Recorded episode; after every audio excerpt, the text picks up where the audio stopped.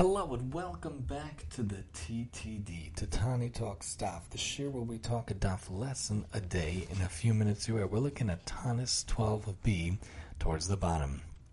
The Gemara talks about what is done in the morning gathering and throughout the remainder of the fast on the schedule of a community fast day. Abaye said, From morning until midday, we scrutinize the affairs of the town. Thereafter, during the third quarter of the day, we read from the Torah scroll and Haftorah. Thereafter, during the final quarter of the day, we beseech God's mercy, as it says, and they stood in their place.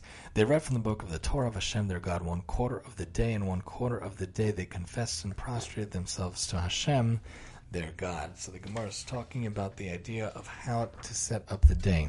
And in our own lives, it's very important to set up a routine and a structure to our day.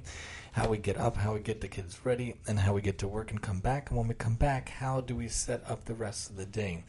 We have dinner time with the kids and then we put the kids to bed. Then do we have time with our spouses or we just run off and do our own thing and have guys night out, girls night out, forgetting about the spouses? It's very important to structure the day, routine the day, and set orderliness to the day and prioritizing the day, making sure we have time for spouses every single day, to have date night every single night in some way, whether you're reading together or playing a game or craft or watching something together. Always important to do something together. And also, of course, setting a priority to have the Kovea Itim within the day, not saying you have to have 20 hours in the day of Kovea But it's important to be Kovea Itim. One of the questions we talk about a lot that are asked to us after 120 years is Kavata Itim LaTorah. Did you set aside time? It doesn't say how much time you set aside, but did you set aside time? You have to put order and structure into your day, whether you do the Parsha or Daf Yomi or a little Mishnah, whatever you do to set aside in your day. But just as the Gemara here talks about how they would order the day in the community fasting, how do we order our day on a commonly occurring regular day, every single day, making sure to prioritize